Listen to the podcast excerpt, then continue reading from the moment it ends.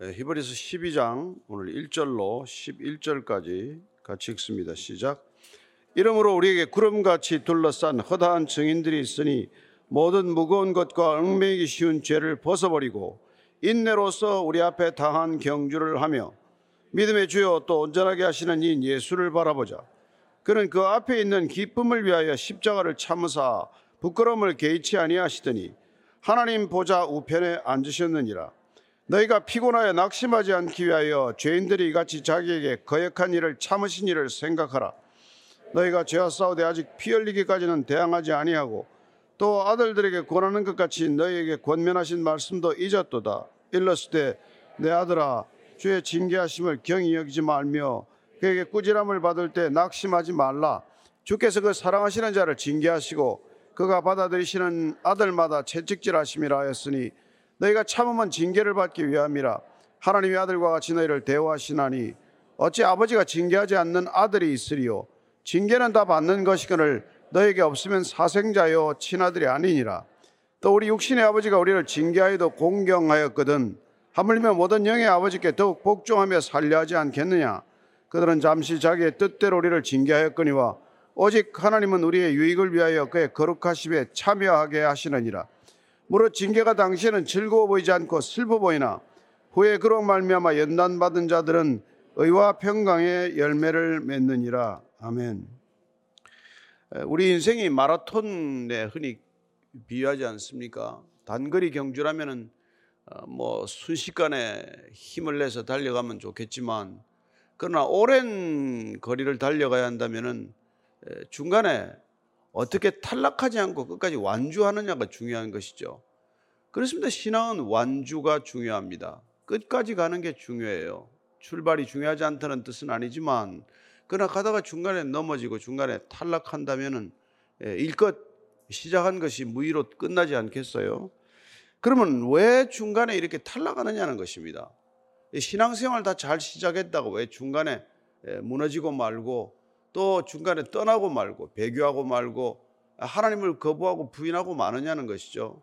무엇 때문에 그런 일이 일어나는지 오늘 이 본문을 보면은 그 이유를 잘 알게 됩니다. 특별히 구약의 믿음의 거인들, 믿음의 사람들의 과거를 11장을 통해서 쭉 보았지만 그들은 오늘 보면은 예, 중간에 약속을 다 받지 못했지만은 믿음의 경주를 중단하지 않았습니다.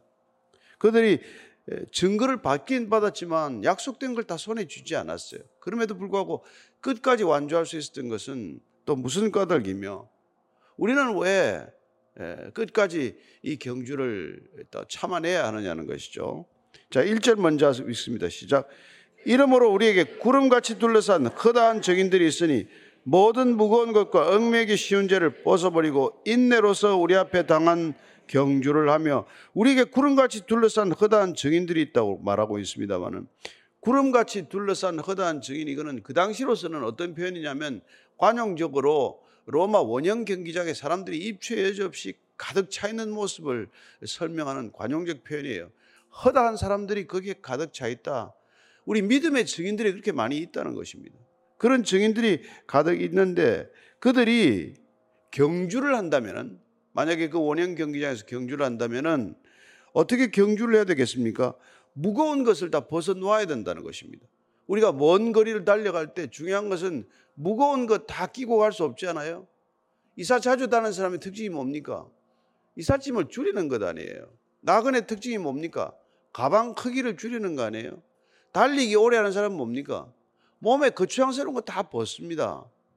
좀 아침부터 이상한 편이지만 그 당시에 이 로마 경기장에서 달리기 하는 사람들은 아예 그냥 옷을 입지 않고 달렸어요. 상상이 가십니까? 몸에 아무것도 걸치지 않고 뛰었습니다. 그 사람들은. 조금이라도 성력을 내기 위해서 그런 것이죠. 예. 그리고 그들은 얽매이기 쉬운 죄를 벗어버렸다 이렇게 됩니다. 우리가 믿음의 경주를 가려면 무거운 것들, 우리를 속박하는 것들도 다 벗어야 되지만 가장 힘든 게 뭐예요? 우리가 어글거 매는 죄를 벗어버려야 한다는 것입니다. 예.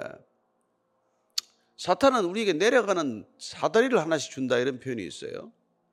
누구에게나 우리는 하나씩 주는데 그게 자기 결점에 딱 맞는 사다리를 하나 줘서 그걸 타고 내려가게 한다는 거예요. 우리 신앙은 위로 올라가야 할 터인데 내려가는 사다리를 하나씩 주어서 편하게 내려가도록 하는데 그게 각자 자기의 결점에 꼭 들어맞는 거란 말이에요. 근데 그걸 가지고서 우리가 경주를 못 한다는 것이죠. 그래서 여러분들이나 저나 우리의 약점이 뭔가, 내가 어디에 잘 넘어지나. 어떤 사람은 뭐 조금만 뭐 이렇게 말만 들어도 그냥 하루 종일 그 말을 붙들고 예, 파르르 파르르 떨고 어쩔 줄 모르는 사람이 있잖아요. 또 어떤 사람은 뭐 남의 말은 그렇게 시큰둥하게 듣지만 무슨 뭐 밥 먹는 대로도 한번 빠지면 어쩔 줄을 모르는 사람이 또 있어요. 밥 한 끼 먹는 게 뭐가 대단한데 한번 부름을 못 받고 그 자리에 초대를 못 받으면 그냥 뭐 인생이 무너진 듯이 화를 내는 사람이 있단 말이에요. 그게 다 각자 달라요.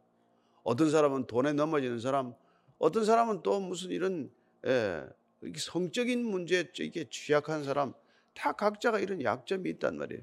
그걸 우리가 벗어 버려야 그래야 우리가 뛰어야 할 경주, 우리가 달려가야 할 경주를 완주할 수 있다 이 말입니다. 예. 근데 우리가 경주할 때 가장 중요한 건 뭐예요? 방향 아닙니까? 방향 어디로 가야 하는지 방향이 확실해야 되지 않습니까? 방향이 오락가락하면 여러분 무슨 소리? 중도 탄력이야. 뭐 물을 보듯 불을 보듯 뻔한 거죠. 그 중간에 탈락하지 않으려면 방향이 확실해야 된다 이 말이에요. 방향이 확실. 목표 지점이 확실해야 된다. 우리 신앙은 어떤 방향성이 중요하다는 말이죠. 그래서 2절입니다. 이렇게 말하는 것이죠. 믿음의 주요 또 온전하게 하시는 이 예수를 바라보자. 그는 그 앞에 있는 기쁨을 위하여 십자가를 참으사 부끄러움을 개의치 아니하시더니 하나님 보좌 우편에 앉으셨느니라. 예수를 바라보면서 뛰자 이 말이에요. 여기 2절이 이제 미, 미, 예수를 바라보자고 이렇게 독립된 문장으로 되어 있는 것 같지만은 앞에 우리가 당한 경주를 하자는 게 본동사고 예수를 바라보자는 건 분사형이에요. 우리가 달리기를 할 때 방향을 잃지 않기 위해서 해야 될 게 뭡니까? 예수님을 목표로 삼고 방향성으로 분명히 하고 여기서 바라보다는 거는 그냥 단순히 그냥 뭐 먼 산 보듯이 바라보는 게 아니라 어떤 대상을 잘못 보다가 확실한 대상으로 옮겨가면서 볼 때 이 단어를 써요. 우리가 예수, 여러분 뭐 이렇게 소풍 가는 것도 아니고 어떤 이렇게 뭐 심부름을 갈 때는 곧장 가야 되는 거 아닙니까? 근데 심부름 잘 못하는 애들은 뭐예요? 여기 가면 이거 보고 저기 가다 저거 보고 예, 먹을 거뭐 있으면 먹을 뭐 맛집에 가 잠깐 들렀다가 그러다가 심부름 못하는 거죠.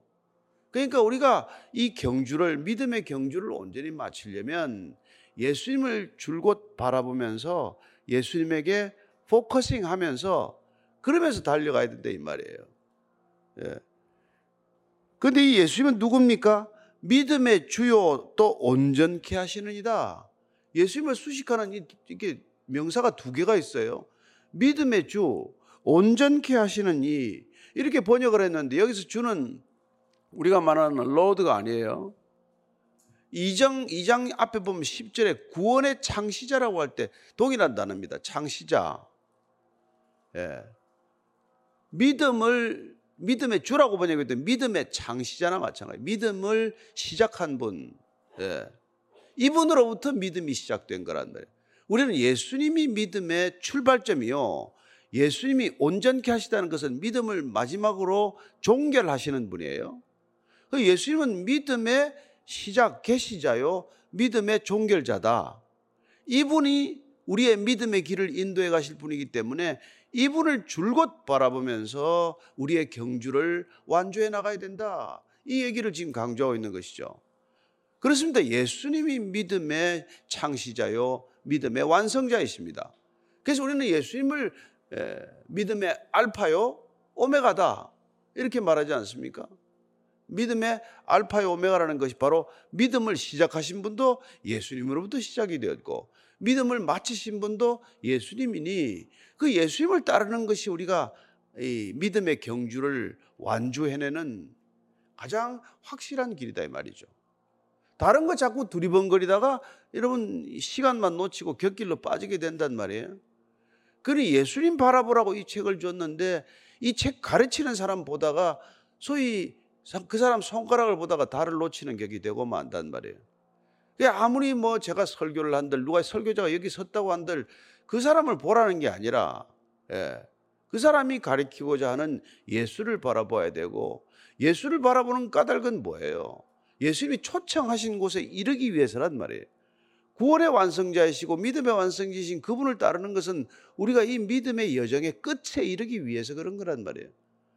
그분이 그렇게 끝을 잘 인도하시기 위해서 내가 보혜사 성령을 보내줄 터이니 그가 의에 대하여 죄에 대하여 심판에 대하여 기억나게 할 것이고 내가 그가 와서 너희들한테 알려줄 것은 내가 한 말을 나의 것으로 너희들에게 알려줄 것이다.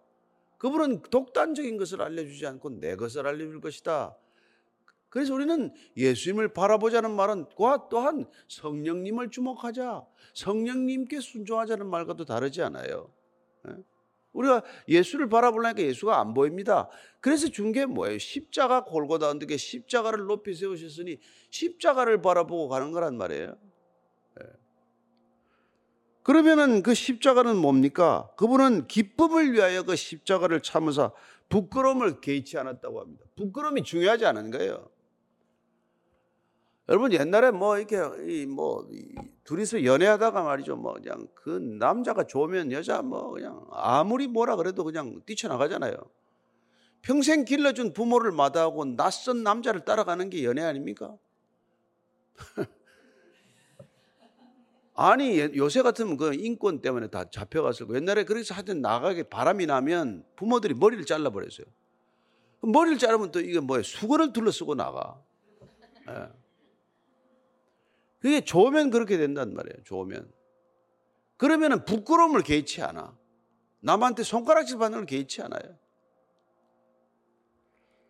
그러니까 무슨 뭐 바람이 나도 그럴지인데 우리가 정말 예수님하고 깊은 사랑에 빠졌다 그러면 예수님 때문에 무슨 부끄러움을 겪는다, 수치를 당한다 이게 중요하지 않단 말이에요. 내가 중요하지 않은 삶이란 말이에요. 근데 예수 믿는 사람들이 내가 점점 더 중요해서 사람들에게 불쾌감을 줄 정도가 되지 않아요? 그래서 예수가 안전해지는 거예요. 우리가 예수가 정말 중하다는 삶을 살면 예수가 왜 안전해지겠어요? 그토록 매력적인 분이 왜 안전해지겠어요? 근데 예수 핑계대고 내가 더 점점 더 중요한 삶을 살려고 하기 때문에 사람들이 아, 저 꿍꿍이 속이 자기구나. 그래서 예수 관심이 없어진단 말이죠. 근데 그 예수님조차도 십자가의 부끄러움을 개의치 않았다. 십자가를 중요하지 여기지 않으셨어요.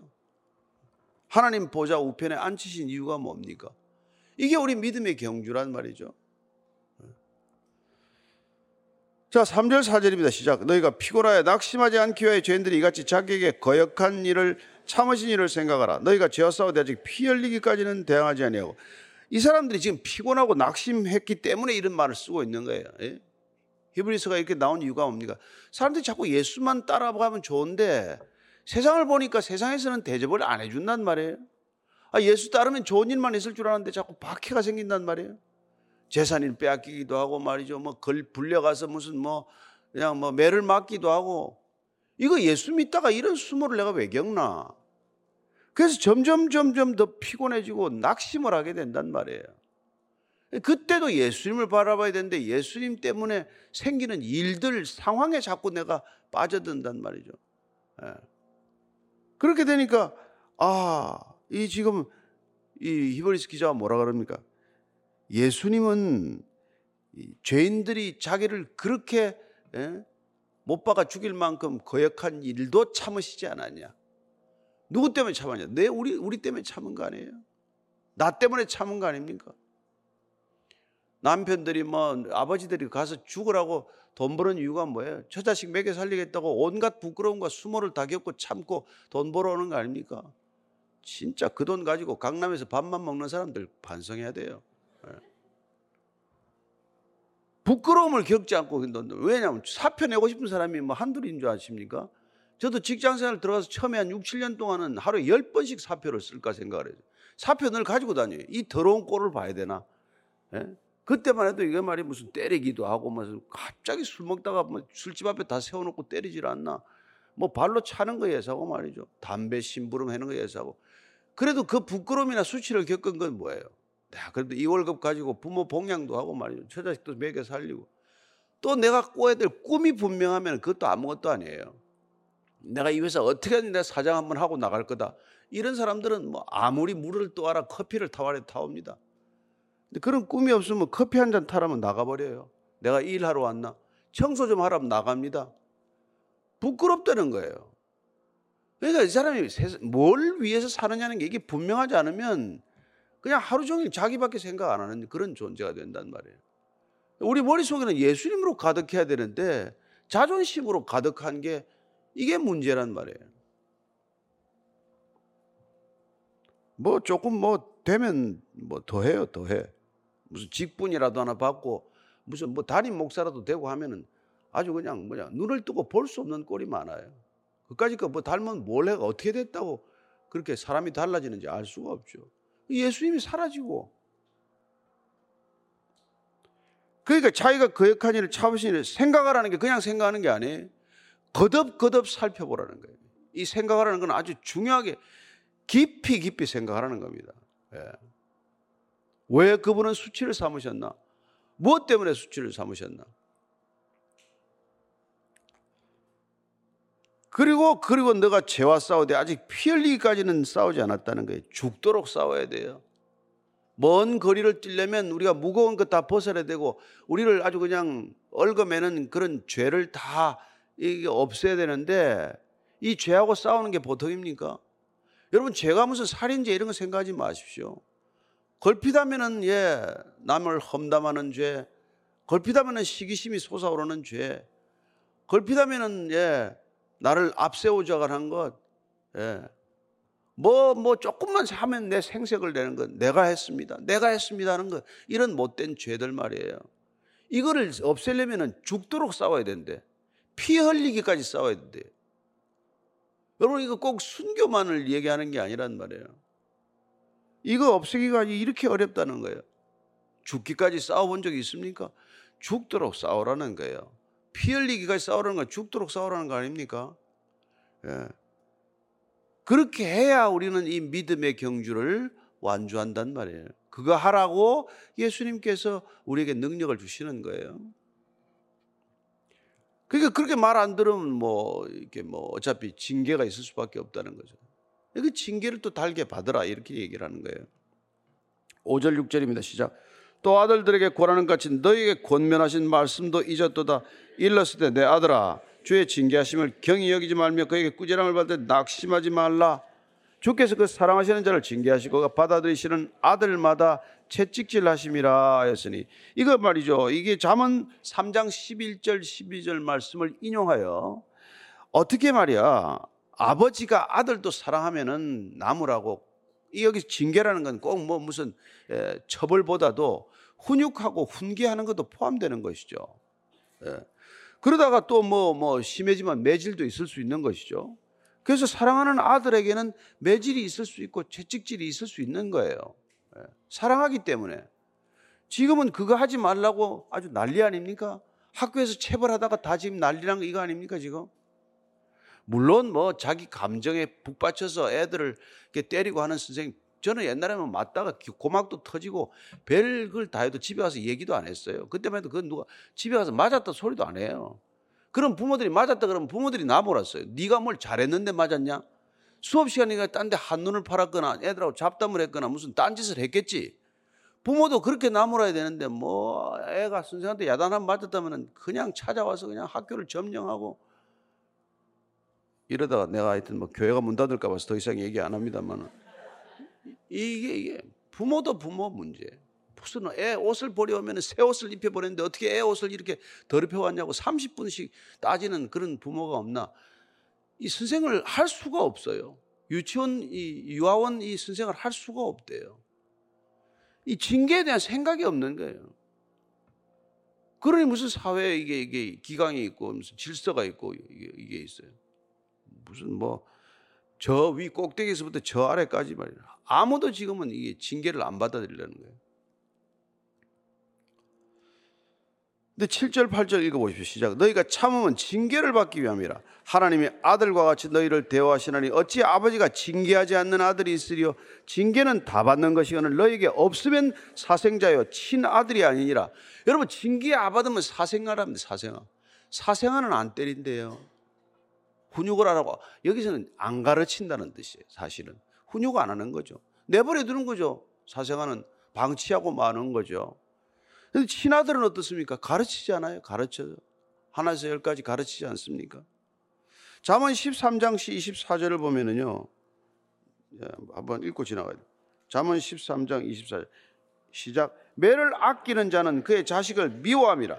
자식을 사랑하는 자는 근실이 징계하느니라. 여러분 자식을 미워하면은 매를 안 든답니다. 예.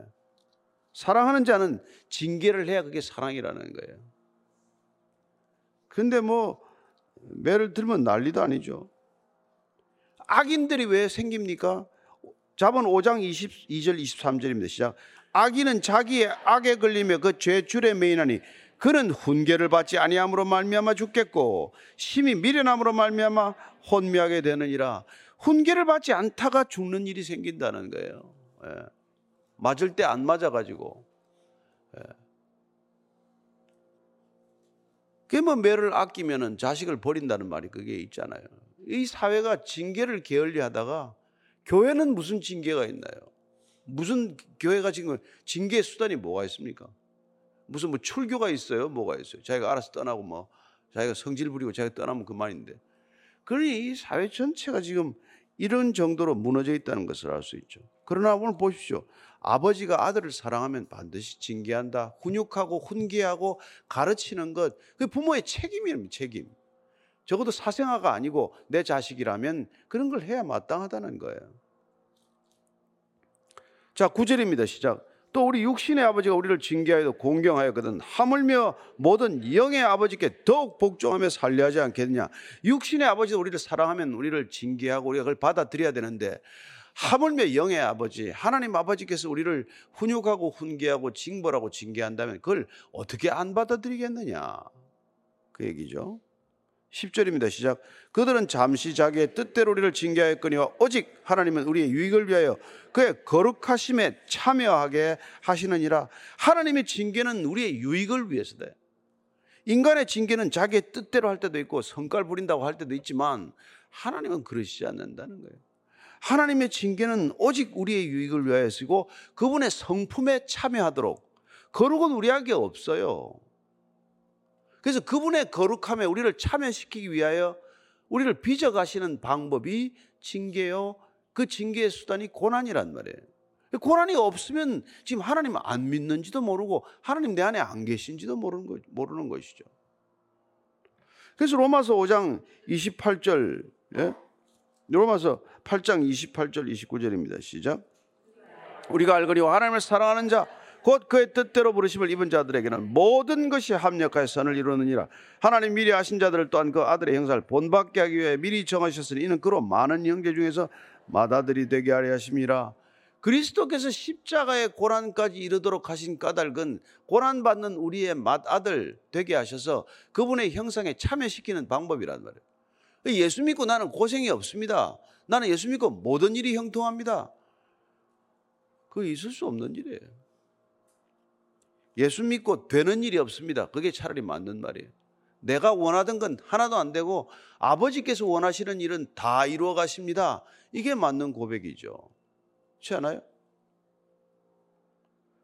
네. 고린도전서 10장 13절입니다. 한번 읽겠습니다. 시작.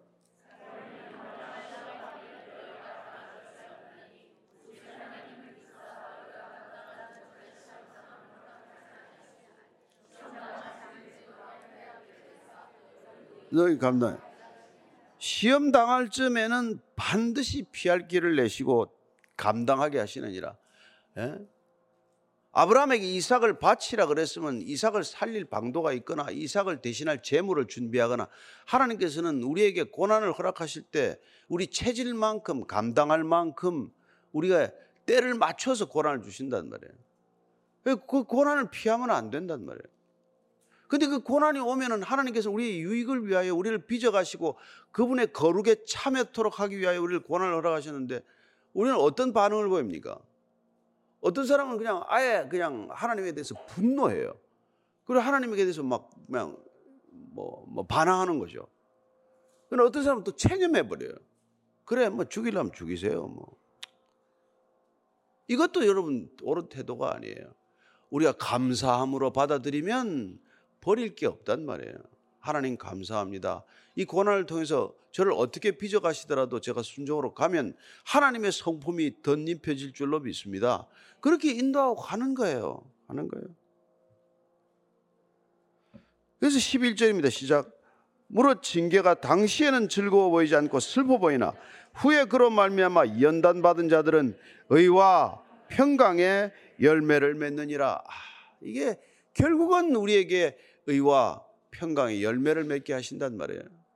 그래서 여러분 예수 믿는 게 뭡니까? 점점점 그분을 따라가서 그분의 이름을 위하여 우리를 의의 길로 인도하시고 우리 마음 가운데 요동치는 세상 한 가운데 두시더라도 우리의 마음에는 지극한 샬롬 평강을 잃어버리지 않는 놀라운 성품이 생기는 것이죠.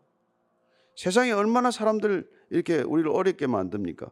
그러나 뭐 꿋꿋하게 가는 것 아닙니까? 열매가 맺힌 것이죠. 열매가 잘 맺혔을 때 이런 일이 일어나는 것이 아닙니까? 그래서 요한복음 15장 2절 어떻게 얘기합니까? 요한복음 15장 2절 시작. 무릇 내게 붙어 있어 열매를 맺지 아니하는 가지는 아버지께서 그것을 제거해 버리시고 무릇 열매를 맺는 가지는 더 열매를 맺게 하여 그것을 깨끗하게 하시느니라. 그래서 주님께서는 우리의 가지치기를 아프지만은 받아들이라고 말씀하시는 것이죠. 이 가지치기가 일어나야 열매 맺지 않는 부분 잘라내야 죄 습관을 버려야 그래야 우리는 그분의 형상을 닮아가는 하나님의 친자녀가 되는 것이고 놀랍게도 그럴 때 우리는 비로소 믿음의 사람 그리스도인들이라고 하는 칭함을 받게 되는 것이죠. 로마서 5장 3절 4절입니다. 시작.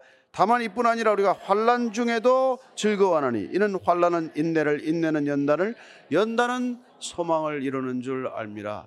예, 우리에게 이런 소망이 열매가 열리게 될 줄로 믿습니다. 인내하면 예, 고난을 받아들이면 예, 그렇게 하기 위하여 우리는 빌립보서 마지막 말씀 읽고 마치도록 할게요. 빌립보서 4장 6절 7절입니다. 시작.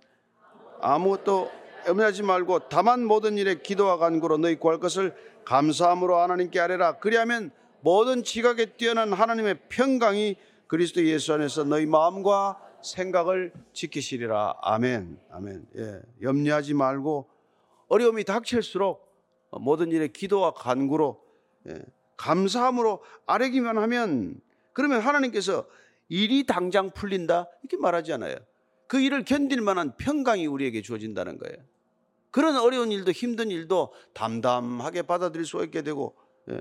그리고 그리스도 예수 안에 있을 때 우리의 마음과 생각이 든든하게 지켜지는 것을 경험하는 것이죠. 생각이 그냥 사분 오열하지 않습니다. 정신없는 사람처럼 살지 않단 말이에요. 정신 분열증 없습니다. 여러분들이 건강한 정신, 건강한 마음, 건강한 육신을 갖게 될 줄로 믿습니다. 예, 끝까지 여러분들이 어려움의 시간 동안 고난의 시간이 올수록 감사하고 하나님 어떻게 제게 이런 고난을 주십니까? 저 같은 사람에게도 이런 감당할 수 있는 고난을 주셔서 감사합니다. 감당할 수 있는 힘을 더하셔서 이 고난 끝에 맺게 될 의와 평강의 열매를 바라보게 하옵소서. 그리고 주님 바라보면서 이 믿음의 경주 잘 끝까지 완주하게 하여 주옵소서. 주님 고난을 불평하지 않겠습니다. 고난을 감사하면서 이 믿음의 경주 잘 완주하여 의의 멸류관 받는 환상 놓치지 않고 날마다 그려보면서 끝까지 뛰게 하여 주옵소서. 그렇게 한번 기도하십시다. 하나님 아버지 얼마나 감사한지 모르겠습니다. 하나님 어렵고 힘들수록 감사합니다. 하나님 쉬운 과제 주지 않고 힘든 과제, 어려운 과제 주셔서 감사합니다. 하나님 이 과제 감당할 수 있는 힘과 능력도 함께 주신 줄로 믿고 감사합니다. 하나님 어렵고 힘들수록 주님도 바라보게 하시고 이 믿음의 경주 상황을 바라보지 않고 일렁이는 물을 바라보지 않고 파도를 바라보지 않고 파도 너머에 계신 주님 바라볼 때 무리를 걸었던 베드로처럼 우리도 배 밖으로 나가서 안전을 벗어나서 물 위를 담대하게 걷는 베드로 그 사도의 믿음을 본받게 하여 주옵소서. 하나님 끝까지 주님과 동행할 때 그런 놀라운 의와 평강의 열매가 맺힐 줄로 믿습니다. 이 땅 가운데 세상이 줄 수 없는 그 열매하면 바라보며 주님과 오늘도 동행하는 하루가 되게 하여 주시옵소서. 하나님 세상에 잠시만 눈을 들어 한눈 팔면 온 사방이 그야말로 풍랑투성이고 폭풍투성이고 지뢰밭과 같은 세상입니다. 하여 우리는 온 시선을 주님께 집중하며 이 믿음의 경주 온전히 주님과 함께 동행하며 끝까지 완주하게 하여 주옵소서. 잘 마치라고 보혜사 성령 보내주신 줄로 믿습니다. 보혜사 성령과 함께 이 경주 끝까지 완주할 때 주님께서 착하고 충성된 종에게 주시는 그 의의 멸류관, 그 멸류관 바라보며 기쁨으로 이 고난 견디게 하여 주옵소서. 이제는 십자가에서 모든 수치를 견디신 우리 구주 예수 그리스도의 은혜와 그 기쁨의 길 끝에서 맞아주시는 아버지의 사랑과 날마다 수치를 넘어 우리의 믿음의 눈으로 기쁨의 관을 바라보게 하는 멸류관을 바라보게 하시는 성령님의 인도하심이 오늘도 주와 함께 동행할 때 가벼운 걸음으로 기쁨의 걸음으로 하루를 살아내게 하시는 살아낼 각오와 결단을 가진 이 자리에 고개 숙인 모든 믿음의 형제 자매들 위해 지금부터 영원까지 함께 하시기를 간절히 축원하옵나이다. 아멘.